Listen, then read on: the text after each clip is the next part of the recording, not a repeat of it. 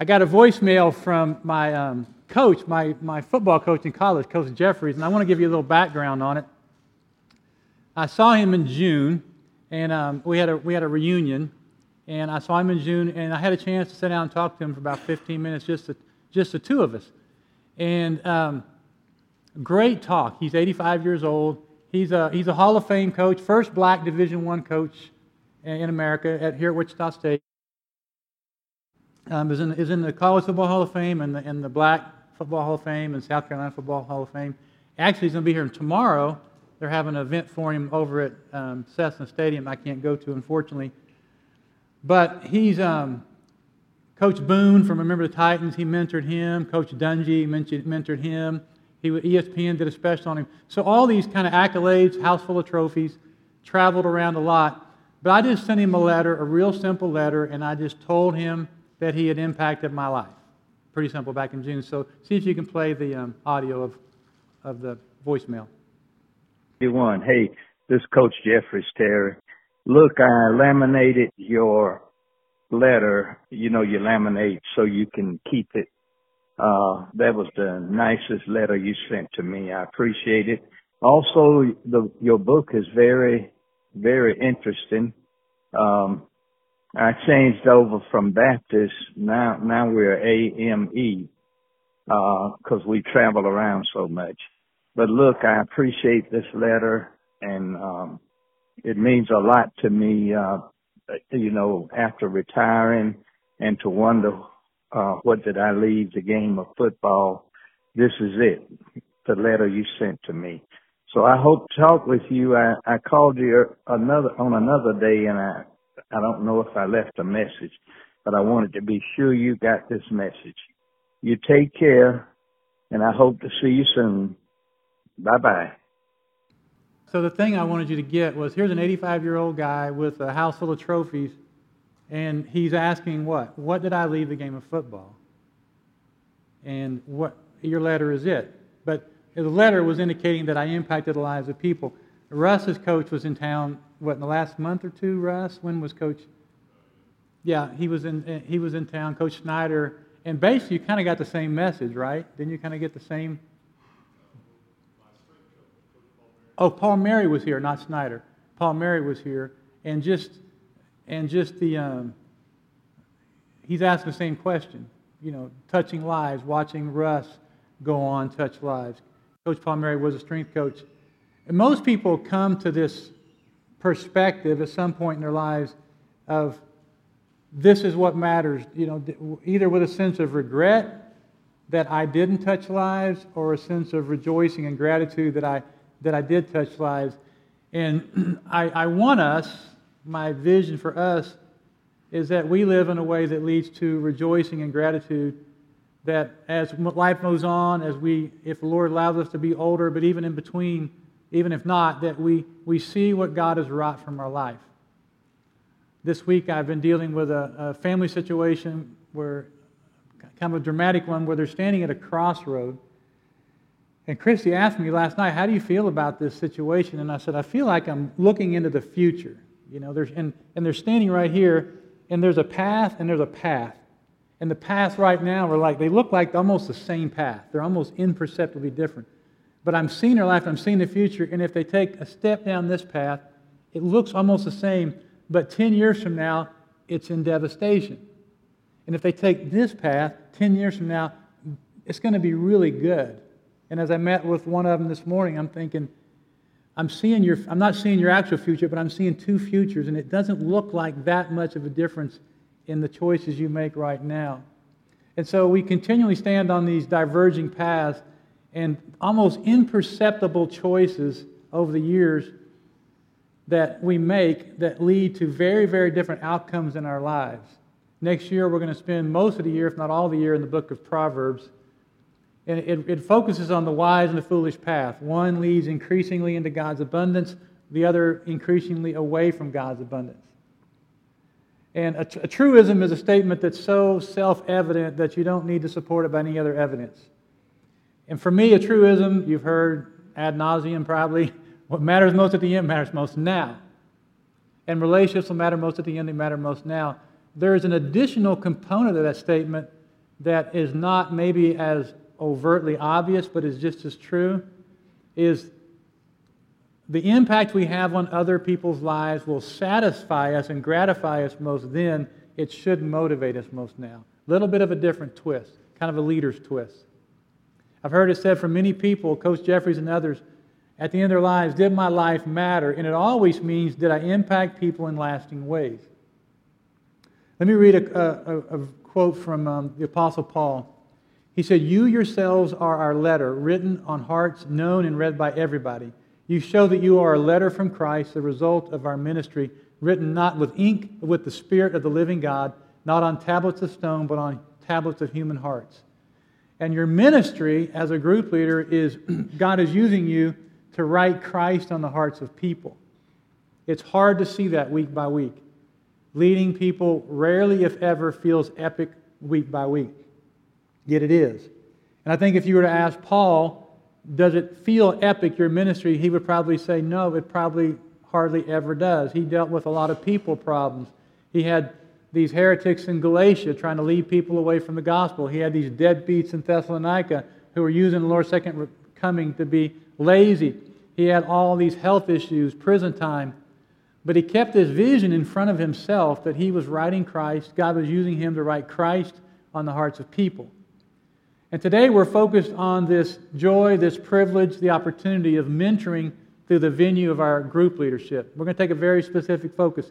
So you've got a handout, and a handout is a, is a map. I, I, I haven't, I wanted this year turn this into something more interesting. It looks like an actual map. At the back of the room, on the way out, you'll have a, a handout that's about eight pages long. I didn't give it to you because I didn't want you reading it. So don't get the whole handout, Neil. I don't want you reading it. Just the map. This is the front page, and you can take it home and read it. There's also another handout um, called The Resilient Life. It's about an eight page handout that'll help form some of the ideas we're going to look at as we go through Proverbs next year, but you can get those on the way out. I don't want you to get bogged down on this, um, but what this is, is we've taken kind of all of our philosophy ministry related to group leadership, put it into a what fits on one page. It's on the website. You can click it and it'll, it'll expand. The paper has it on there. But what I want to do is as we, as we train together, like today we're going to train, go to the next one. Now I'll go back in a minute. Click. Okay. Today we're, we're focused on mentoring. But now, as we go through training together, there's, there's, there's really three things there's, there's the vision, pretty simple. There's lifestyle, and those have a lot embedded in them. And then there's responsibilities, and those have a lot mentoring, meetings, mission, and member care. As we train, it's sometimes, I mean, this stuff is, is pretty well in my mind, but I look at it all the time. As we train, it can feel like it's just boom, boom, popping. We're all over the place. So, what I want to do as, as we come back together in October, as we come together next year, we're going to pull up this and say, there's where we are. Maybe two years from now, we're going to deal with leadership, lifestyle, communicates biblical beliefs. We're going to unpack that. So over time, as we and we're not going to we're not going to monkey with this. It's not going to new and improve two years from now. We're going to stay with it. You know, help me stay with it, Jim. Don't monkey with it. And um, Terry, I'm the one who monkeys with stuff. So so what I want to do is is keep this map in front of you so you know where we're training. And this is a this is a snapshot of what it means to be an effective leader who's multiplying his or her life in the lives of other people. So today, we're going to zero in on mentoring and give an overview and a vision. Now, I'll tell you that tonight is, is, is almost all sit and get. And sit and get is not the best way to train. I know that. But I want you, what I want you to see tonight as part one of a two part training on mentoring. So, a lot of times we'll do Friday night and then Saturday for our leadership training, that, that becomes difficult for people. So we decided we're going to do Friday night. It's going to be sit and get like this. And then we come back in October, we're going to work with the material. We're going to split up guys in one room, girls in another, and it's going to be interactive. So bear with me. Tonight is sit and get. Part two is going to be working with the material. So um, there are in this room some experts, some seasoned mentors. There are some people who are just getting started, and most people are in between. If you're a seasoned mentor, you would, you would I could ask you, I know some of you are, you would say, I need, I always need fresh vision for this. We all do. If you're, if you're a, not a seasoned mentor, then this is good training. We call this group, we call you Leadership Community, because you are a sub community, not a subcommittee. You're a sub community charged with leading the larger community called River. So this is we see this as leadership community. Inside this leadership community, we see one another as teammates, as mutual encouragers, as mentoring resources. People have different strengths and abilities. So we hang out, we eat sandwiches. Tonight, after this, we're going to get ice cream. The ice cream is not separate from the purpose of this, it's building relationships because there's resources in this room that you can use. My primarily, primary role as pastor, and it's the same for all the pastoral staff, our primary role is to train, organize, and equip you for the ministry. I do ministry along with you, but you don't pay me to do the ministry. You pay me to train, organize, and equip you to do the ministry. That's the biblical model. And that's where the life is. See, if I'm the one getting to do all the ministry, I'm the one having all the fun. I'm the one the Holy Spirit's flowing through. Because the Holy Spirit is, is not going to flow through committees so they can be better at committees. I mean, God bless committees. But He flows through people to do ministry. And so, our job, my job, is to equip you for that. And so, we're called to lead people where He's placed us. So, here's how I want to proceed I'm going to, I'm going to ask and answer some questions that I've heard collected over the years. And, and then I'm going to tell you a few things on my heart and mind, and then we're going to go eat ice cream. That's how we're going to go from, for the rest of our time. So, I'm going to ask the question and then try to answer it. First question What do you even mean by mentoring? Give you a great verse, 2 Timothy 2 2. It's one of the easiest references to remember. 2 2. And the things you heard me say in the presence of many witnesses, entrust to reliable men or women who will then be qualified to teach others. So you have Paul to the person to, to Timothy, to reliable people, to others. There's four generations in that one verse. So spiritual mentoring at its core is walking with Jesus and walking with others so they'll walk with Jesus. Mentoring, that's, that's, the, that's what we're trying to do with people at large. We're trying to walk with Jesus, so walk with people so they'll walk with Jesus. Mentoring as a group leader is a bit more specific. It's that plus walking with a person or a couple of people with the aim that they become leaders who walk with others, who reproduce leaders who walk with others. Your, one of your, the, the whole idea of mentoring is not just mentoring generally, which is great, mentoring people, mentoring people, but it's focused on reproducing leaders for the gospel. Helping, basic mentoring is helping people learn to lead themselves. We call that self control or discipline. Leader mentoring is helping people learn to lead others who will learn to lead others. That's not the same as member care or even mission. Member care is often helping people through difficult or, or challenging transitions of life. Mission is reaching people with the gospel. I would describe member care in your group, and we'll get to that at another training session, but member care is helping people survive today so they can thrive tomorrow. But mentoring, in the context of leadership development, is communicating and demonstrating and celebrating a life where investment in others becomes a normal pattern of life. So they see you doing it. They see, I can do this too, and they begin to do it.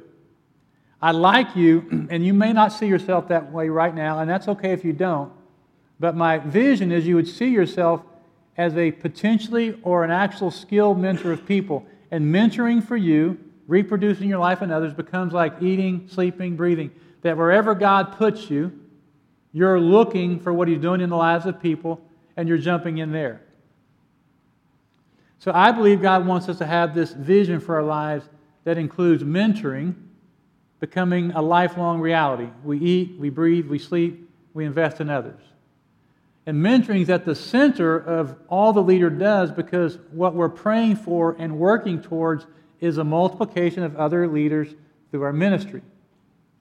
Leading the actual Bible study, leading the, the meeting on whatever night you meet is the urgent thing.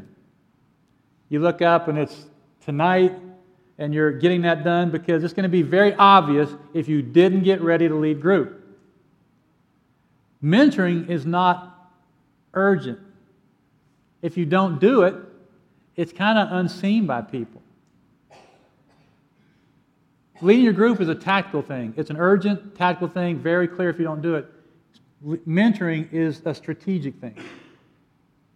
It's, it's, and, and the truth is, I would rather have you delegate leading meetings than delegate, delegate mentoring members.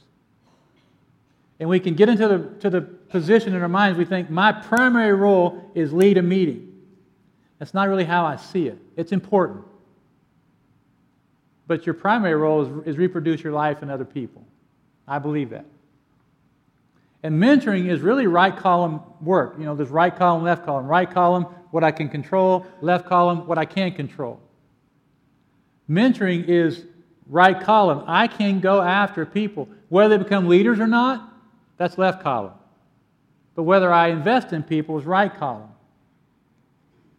So, years ago, people would ask me about when are you going to plant a church at River? When are you going to plant a church at River? People from my denomination would ask me, when are you going to plant a church at River? And I would say, when I have a church planter from River.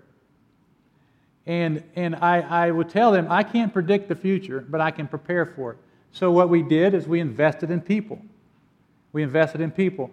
And when God called those men to go plant, if we've been faithful to invest, then it came together in convergence and we had a church plant. We have four church plants and they're very successful. But if we just go out and say we're going to plant a church and we're just going to see what happens or go find somebody, I've, I've seen that not work very well. So, you developing leaders through your life really is right column activity. You can decide to do it. And mentoring as a group leader is primarily about investing in your leader assistant or an emerging leader assistant. If you're a leader assistant, you say, well, what's my job? Encourage your leader and invest in an emerging leader.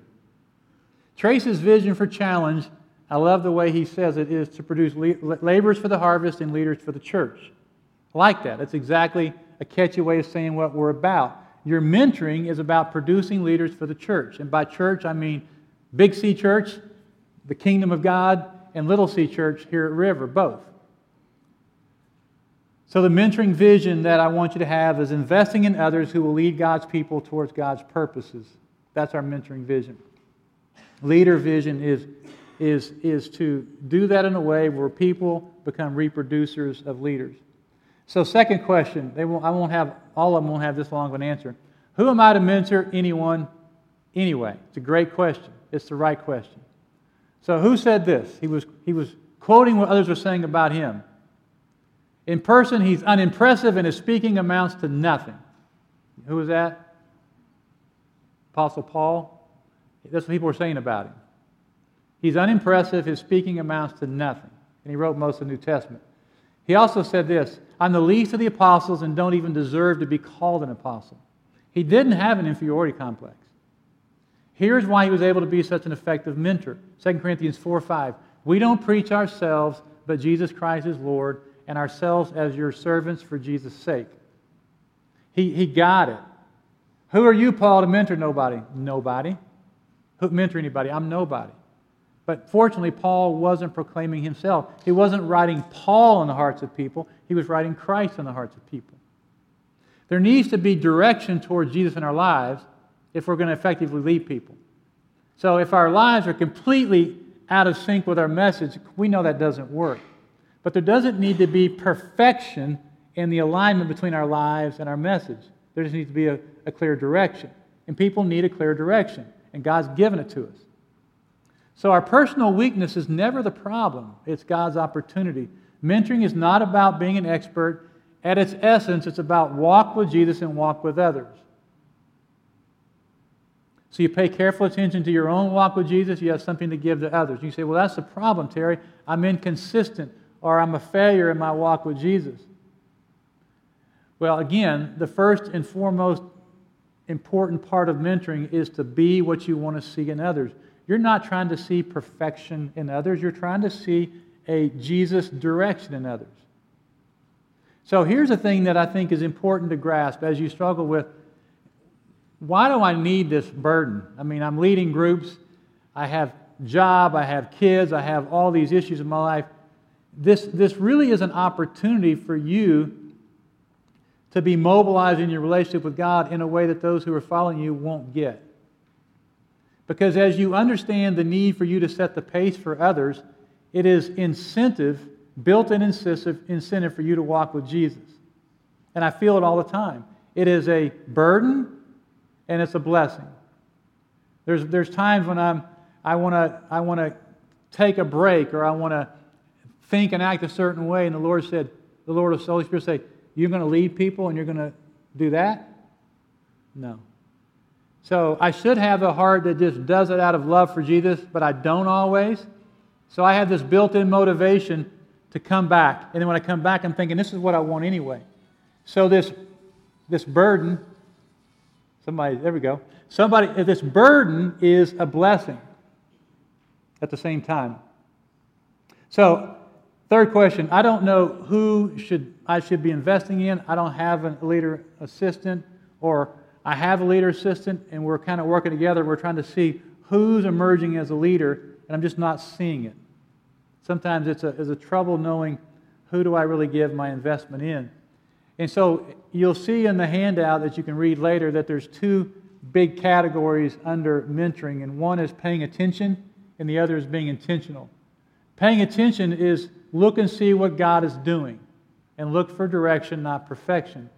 Being intentional is how does God want you, with your situation in life, their situation in life, to come alongside them to help some of the potential become actual. So the tension here is, is looking for the actual, looking at the actual, what are they doing, and then looking for the potential. Potential by itself isn't enough. You can't eat a potential potato. You can only eat an actual potato. But actual by itself isn't the whole story either, is it? Because that tiny plant above ground means food may be forming underground. So you nurture the plant. And so, so the tension is to look for what's really going on and then see what might happen. Have vision for them. I've gotten calls over the years, received calls over the years from people wanting to know if we can send them leaders from River. Once, many years ago, a friend who was uh, on staff at a church that had over 20,000 people on Sundays called and wanted to know if I could send him a leader. And we had about 300 people. And I'm not criticizing them, but it's, it's pretty common for churches to go, we need leaders. Somebody needs to be doing that. And it's my conviction that every church is responsible to raise up leaders for the church, for theirs, and for others. And to do that, we have to see the actual, what God is doing, and then we have to have a vision to see the potential, what God might do. So, fourth question I don't know how. I don't know how to mentor. I, I haven't been mentored myself, maybe. Or I've tried it, it fails. I just, it just doesn't work. You have been mentored many times in many ways formal, informal, intentional, unintentional. Everybody in this room has been mentored many, many times. It's not always been in a formal process. There is no secret code to be broken, it's, it's fairly simple. It's mostly showing up. It's mostly show up, spiritual mentoring, and this is going to sound like simplistic, meaning not real, but it's simple, but I don't think it's simplistic.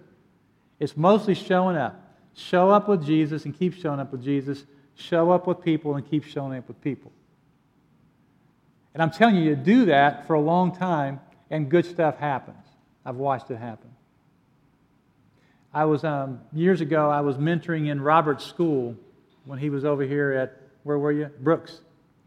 And they had a program. They, they still have a program, mentoring in schools? Unfortunate. They do? Yeah. And mentoring in school. And so for three years, I met with three boys for 45 minutes. And um, Robert ended up adopting one of the boys. But the studies showed that if an adult spent 45 minutes a week with these kids, they averaged a, a letter grade increase. Isn't that right, Robert? A letter grade increase. And I thought, well, but I don't want to tutor. Tutor is boring. You don't have to tutor. You can just show up. So I said, I can do that. So I'd show up, I'd hang out, I'd go, how you doing in math? Bad. Do better in math. And then we'd go play football. That was my mentoring. I'm not kidding you. Robert knows. how you doing in English? Bad. Do better in English. And then we throw the football around. And, and, and believe it or not, it works.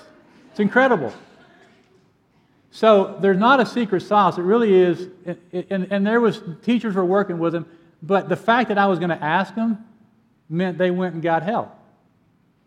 And so mentoring works if you, if you show up. If you want mentoring, you say, Yeah, but I get that, but I really want mentoring. There's some gaps. We can help you with that. Many of you have asked for mentoring, and we'll say, We'll line you up with somebody. So let us know. And maybe you've been mentoring a long time and say, I just needed someone to put fresh eyes on my mentoring. We can help you with that too. So when, when people say, I don't know how, it can mean several different things. It could be, I'm lacking information. I don't have the content, the knowledge I need. Maybe they're insecure about their competency. My group leader, and you've heard this story, some of you before, but my group leader when I was in seminary was an accountant named Randy Boyce. And Randy had a, had a small group full of seminary students, and he was super intimidated. And, but we were in his group for a reason. I mean, we, we knew a lot of Bible. Randy did a lot of Bible. And we, we watched him with his wife. So we wanted to be in his group. So he went to our pastor who encouraged him, Randy, don't be intimidated. These guys are in your group for a, purpose, uh, for, for a reason. They're not looking for another seminary professor. They're looking for someone who's living this out in the real world. So here's a key verse for you. One of my favorite verses in Scripture, 1 Timothy 1.5. The goal of our instruction is love. You heard this in, in, on Sunday recently, which comes from a pure heart, a sincere faith, a good conscience, and a sincere faith. The goal of our instruction is love. Do what you know, demonstrate that in front of people. There, you don't have to have a, a, a, there's no significant amount of knowledge you need. Back a year ago, um, the, a guy named General Gardner, Greg Gardner, called me. He was the adjutant general for the state years ago, and been retired, just retired from Homeland Security. And he called me and said, Terry, I've been asked to speak at the National Police Chaplains Conference, and I don't want to do it. He was a very public person, but he by nature is an introvert. So this was, this was just terribly painful to think about. He said, I don't think I'm qualified. He said, I don't know what to say. I don't have anything to say. And so I, he, he says, I'm calling you, and, and based on what I hear from you, I'm going to decide if I want to do this or not. And I said, Did you struggle as a commander? He said, Yeah, I struggled a lot. He said, I was super lonely. So, what did that look like? And he told me, What would have helped? He said, I wish I would have had a, a chaplain I trusted to talk to, just talk to. I went through a lot of, he, he went through a divorce and a lot of terrible things. And he got done. I said, Tell him that. Said, Tell him what? Tell him that. Tell him I was super lonely. I'd have loved to have a chaplain to talk to. And so he went to this conference and he talked to them and he told them that. And it was a resounding success. They all wanted to hang around and, and listen to him. He didn't need some secret knowledge. I said, You don't need to know what chaplains do, they know what they do. You just need to be yourself in front of them. And he was. Could be a motivation issue. How do I make this a priority? I don't have the time for it, the energy for it. Often, motivation issues are I don't have a vision, I can't see it, or I'm, my, I'm, I'm limiting the options. You know, I'm, I'm putting myself in some kind of a box, like I don't have time. Um, Christy and, and Lindsay, they, they, they do mutual mentoring at the Y. They work out together. Neil and Adam mentor while Adam works on Neil's house. Because Adam is really good at it. And, and, and Neil is getting good at it. No, really, and they watch kids together. But there's, but, but doing things that they're going to do together. So here's a, here's a challenge. If, if, if you have a motivation, you know, like I just don't see how it fits in my life, consider taking this to God in your quiet time. Say, God, here's my life such as it is. Here's I am. Here's who I am. You know who I am. And um, would you give me your vision, your heart, your perspective to raise up leaders for the church? And then would you give me fruit? Just take that prayer to Him. Write it down and then watch and see what God does. If you don't want to pray it, if you don't want to do it, then by all means don't pray it. But if, if you really are struggling with vision and perspective, then take it to God and say, God, this, this is what I want. This is what I want to want. Would you help me? Could be an application issue. I just don't feel like I have the skill. I'm bad at this. People aren't encouraged by me. People aren't helped by me. I mean, when I'm meeting with people, they're, they're visibly trying to stifle yawns. I haven't reproduced any leaders. Um, maybe they're yawning because they're tired. And, and maybe you can just get some help. And, and there's people who can help you. Even if you're an experienced mentor, you can get some help. Perhaps you talk too much. Perhaps you talk too little. Maybe it's just right. I had a, I knew a guy who was the, the number one B-1 um, bomber engine um, expert in the world. He was the, had the most experience. And he would, and it would take him about um, um two months to overhaul these engines, one, one of these B1 engines, really complicated engine. And he said at the end of doing overhaul and put together, he said, I would, I would always get one of the, the young trainees come over and look at it. He said they could almost always find something because they, they looked at it with fresh eyes. I'm so used to looking at it, I stopped seeing things. And so even if you're a seasoned mentor, maybe you want some fresh eyes. Skills comes through practice. We're gonna, we're, you're not going to mess anybody up. I don't, you're not going to mess anybody up. But if you mess up, you fess up and move on. Some of my most profound mentoring moments have been when my mentors confess their mistakes. So don't worry about failing. Failing is, failing is not going to it's not going to remove your ability to mentor. If you fail and say, you know what, I, I shouldn't have talked about that person like that in front of you, that was gossip. Would you forgive me? You didn't lose credibility, you gained credibility, and you just mentored in that moment. So failing in mentoring only occurs when we fail to mentor, not when we fail as mentors. So there's more in um, the handout about keeping your mentoring simple and sustainable and transferable. So we're not going to go into that, but that's important. To my great shame, when I was in, when I was in seminary, I, I was a part of a young man coming to faith in Christ. He was maybe 18, 19. And so he came to Christ. It was a, I think it was an authentic conversion. And I got with him and I gave him a small stack of seminary books. And then after that, I could not find him. He ran from me. I would have run from me too. It was ridiculous. So keep it simple. 1 Timothy 1 5. There are some models for mentoring and discipleship that are super complex, very labor intensive. You don't have to do that. I've become a minimalist in terms of what's most important in mentoring. The difference maker to me is walk with Jesus, walk with a person, help that person learn to say yes to Jesus. Don't tell them to say yes, but just help them hear what God is saying and encourage them onto the good path. Jesus summed up the Bible. Moses had 613 laws. He summed up the Bible with this love God, love people. That's pretty minimalistic. I like it. I'm also a pragmatist at heart. I like to do what actually works. And to know what works, I've got to start with what do I want to see happen? What am I after in the life of a person? I'm after someone who's faithfully walking with Jesus and loving people, loving God and loving people. Do I want them to be experts in systematic theology and reformed theology and apology? I don't really care. If they want to, that's great. I can tell them books. I like to read books, I like that stuff. But what I really care about is 1 Timothy 1 5. Love that flows from a pure heart, good conscience, sincere faith.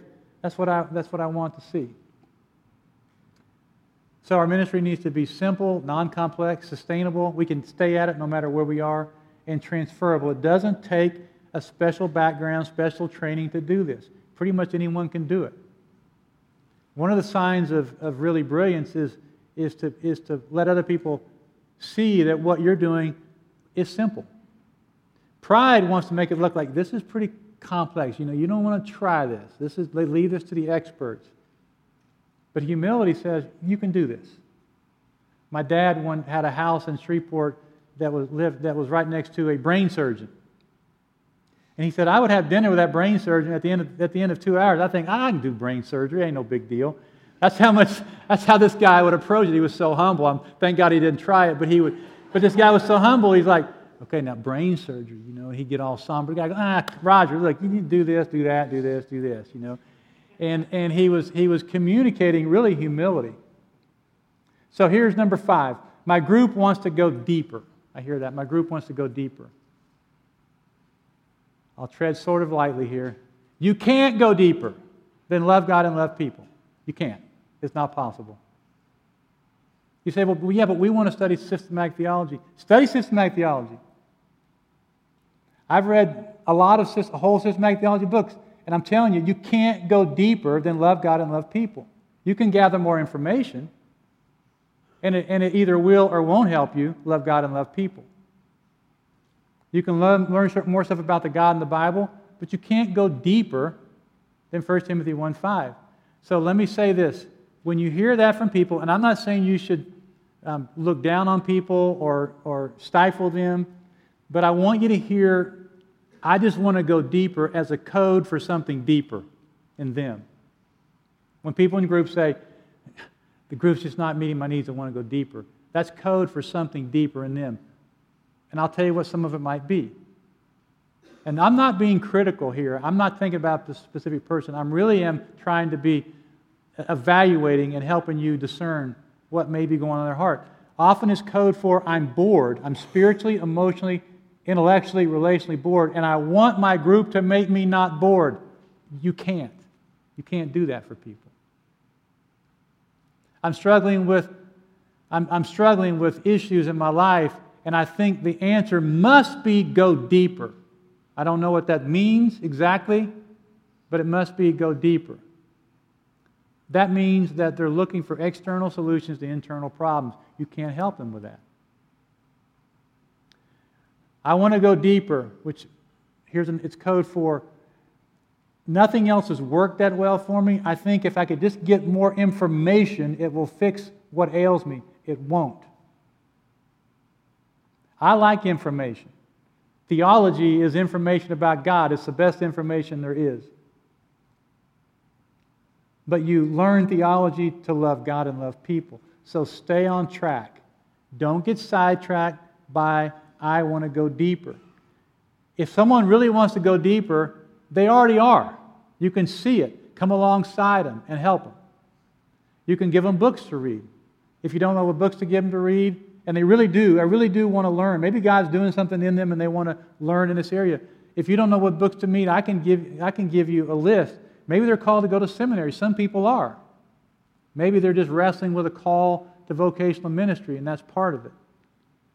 Maybe they need to be tested, not tricked, but tested so they can understand what they're asking. So if someone says, I want to go deeper, give them, give them an assignment that will involve serving someone tangibly, not collecting more theological information and you'll see if they're serious about it or if they understand what it means. I want to go deeper. Great. Meet me on Saturday and we're going to go clean this widow's house. Did you hear what I just said? I want to go deeper. I heard you. Meet me on Saturday. We're going to clean this widow's house. And you're not tricking them, you're testing them. The single reason for learning more theology is to love God and love God by loving people. Deeper is always faith expressed in love. We study what to believe in order that we might become something. And so the facts of theology are super important. And, and you may be called to read theology. You may be called to, I don't want to read that. I, I, am good. I got 1 Timothy 1 5 down. I've got the Great Commandment down. I'm good to go. Well, then you're good to go. Go have your quiet times and go love people. But if you want to learn more information, if you don't understand the reason for that, all it's going to do is mess you up. The devil knows theology better than any theologian ever has. And it's not impacted his values. Darwin studied theology, Stalin studied theology.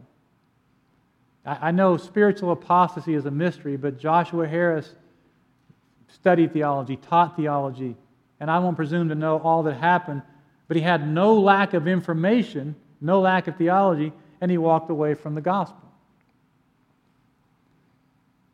So we, we constantly press into application. As you probably know, but I could not be any more convinced than I am. 1 Timothy 1.5 is foundational. The Bible says this. What does it mean? What do we do? The Bible says this. What does it mean? What do we do? You say, well, I've got a person in my group that needs specialized attention and we're doing this and, and they're a brand new believer, they're struggling with this, well, then give them specialized attention. Do it one to one or ask someone else to do it. I had a friend who uh, needed special attention from our group, and him and I have met every couple of weeks, and uh, we've gone through books individually that the group was not going to go through. He came to Christ in January, he was baptized two weeks ago. Give them specialized attention, but you don't have to, you don't have to try to move the group that direction. So let me give you some general thoughts on mentoring. And these are just going to be a, don't fit under a specific question, but just some general thoughts. Don't try to hit home runs with people. There's a temptation to try to hit a home run. Die to the desire to say something earth shaking, life changing. Just get base hits. And we, I think we all struggle with this. Sunday mornings, I used to struggle with I want to hit a home run. No, you want to be faithful. Get a base hit. Get a whole bunch of base hits over 30 years, and people's lives change. I'm going to meet with Grant. I got to say something profound. No, I don't. I just got to, we sat on my back porch on Monday, and I just, what are we going to do? We're going to hang out. I'm going to see what God wants me to say, if anything. Just get base hits. Don't feel the need to have answers. Listen, speak if you should. Don't shrink back from challenge if you should give one.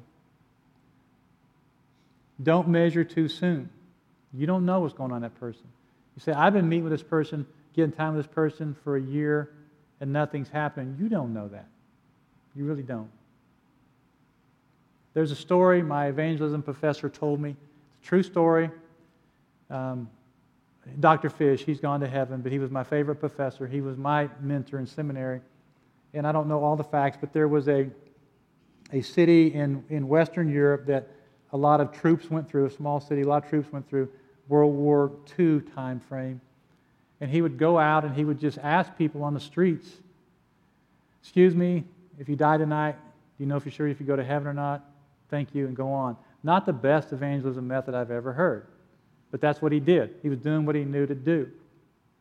And he asked people that for years. There was a service member who came through right after the war, and the guy asked him that. He didn't. He went back to his room. He blew the guy off, went back to his room, and it worked on him, and worked on him, and worked on him. He got hold of a Bible, committed his life to Christ, became a chaplain, started preaching, and as he was preaching post World War II era, everywhere he'd go, he'd t- tell his testimony, and someone would come up and say, You know, that old guy came up to me on the street too. And I came to Christ too. So he finally went back to that city. The facts, I've lost the facts now because it's been too long. And he started asking around. He goes, That guy is blind. He doesn't get out anymore, but here he's still alive. So he went back, knocked on the door. The old guy comes to the door, and he tells him, I came to Christ, and he said, I go everywhere I go, not everywhere, but I go a lot of places and I run into people who came to Christ just because you asked me that question. And he said, You know, I did that for 30 years. This is the first time I've heard of any fruit from that. So you don't know. You don't, don't want to measure too soon. You measure by faithfulness, not by visible fruit. Act in line with your own personality, your own life situation, the relational chemistry you say, well, Terry, this I have a relationship with someone I'm meeting with, and it's kind of awkward. That's been true for me in a lot of relationships. It feels awkward at first. But keep showing up, and it, and, and it, the, you guys know this, it becomes less awkward. Just stay after it. Lean into the wind that blows in your life. Do you need to listen more? Then lean back. Do you need to speak more? Then lean forward. Be personal, but don't make it about you. A lot of times you're going to find yourself, especially in adult ministry, in lateral mentoring relationships. Now, you guys, Evan, Robert, and you guys are in more of a lateral, and, and you girls are in a lateral, more of a lateral mentoring relationship. That's, that's true for most of my relationships now. And so you're, you're, you, you, you, you may have a positional leadership, and then your, your actual mentoring can be lateral. You know, um, Doug and I, we're in a, we're in a, I, I'm his leader, he's my leader assistant, but we get together is a lot of lateral mentoring, cross pollinating, sharing going on. That's okay. Don't worry about that. Thrive on that. You know, if, you're the, if you're the designated leader, the positional leader, then step up and take that role. You say, Well, I'm, I'm the leader assistant and I'm the leader. This is not about status, this is just about roles which God has you in, but you're both perceived as leaders. One of the things that, that I love about the military, that I used to hate about the military, is the salute. Because it, it felt awkward. It always felt like, you know, kind of like the person was subservient. And when I was deployed, I would have to walk a mile from where I lived to where I worked. And so I'm walking by all these enlisted, so it's like a whole mile of doing this. And um, sometimes I would just walk like this. and what I didn't get until pretty recently is, is that this, the, the enlisted person is not just saluting me, I'm saluting him or her, right? And the listed person is taking the initiative to initiate the, this, and it's, a, it's, it's an ancient show of mutual respect. And so it's not like, so you can have a, you can have a seasoned chief master sergeant who knows way more than this second lieutenant, and the chief will initiate a salute to this second lieutenant who doesn't even know how to tie his boots yet. And, and the, the second lieutenant will respond back with, This is about mutual respect. If Wes salutes me, he's not saluting me, we're saluting each other. And so, mutual, I mean, peer to peer mentoring is not about who's the boss, who's the leader. It's about we, have the, we, we wear the same uniform, we have the same vision, the same goal. So, get a vision for raising up leaders for the church. It's very exciting stuff. You have, a, you have an opportunity from Wichita, Kansas, to have an impact that reaches to the ends of the earth, to the ends of time. I first heard that when I was in college, and it inspired me. And you say, well, that sounds like hyperbole. It's not hyperbole. There are people in this room who have impacted people who are, whose, whose impact is spread out across the globe, and it will go on to the end of time. Because impact on people will not die when those people die. Your business will, your house will go away. You're not taking your money. David Koch didn't take any money with him. None of that billion dollars went with him. But impact on people will go on to the ends of the earth, the ends of time. Kevin knew he's kind of a local mentoring legend and, and really kind of a regional mentoring level. But I'm going to tell you a secret about Kevin. Kevin, don't listen to this. It's not about his brilliance. He's a very smart guy. But I'll describe why Kevin's a good mentor. Grit. Grit. I love that word grit. Put, put grit up there. Put my grit picture. Is that? There he is. You got to love that. That's not Kevin. That's John Wayne. And there was a remake, and I love the remake. I love the original, I love the remake, and, and for many reasons, not the least of which that is such a great title for a movie True Grit. And my wife hates grit. She hates all things grit. She's like the princess in the pea, but she does have grit. She doesn't like sand in her pillow, sand in her shoe, but she's got grit. Listen to what Rebecca McLaughlin in her great book, Confronting Christianity, wrote. And it sounds like she's hostile to Christianity, but she's pro Christianity. Unglamorous as they are, perseverance and self control appear to be the key predictors of flourishing across a range of indexes. Psychologist Angela Duckworth suggests that the quality of grit, which she defines as passion and perseverance for very long term goals, can be more predictive of a person's success than social intelligence, good looks, health, or IQ. Mentoring is mostly about spiritual grit. Keep showing up. Show up with Jesus, show up with others. You see Paul's mentoring grit in many places, not the least of which is, is in Galatians 4.19, where he says, My dear, dear children, for whom I'm again in the pains of childbirth until Christ is formed in you. He had grit.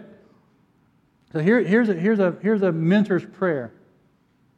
And I, I borrowed this from one of my, you, some of you heard the story, but my dad had his, a pipeline buddy named Herman Rose, Herman Leon Rose. And Herman came to Christ in his 60s. He was a World War II uh, Navy vet, rough old pipeline guy. He came to Christ as an old man. And my brother Russell asked Herman, um, Herman, he just walked to Mr. Rose. We called him Mr. Rose. He was like my granddad. Mr. Rose, I heard you came to Christ. Some of you have heard this story. He goes, Yeah, Russell, God didn't get no bargain here. I love that story.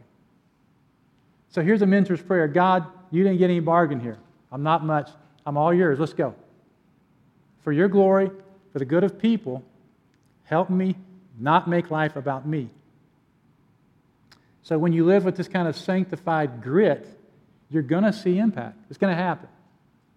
You're making an eternal global impact. I'm not selling anything here.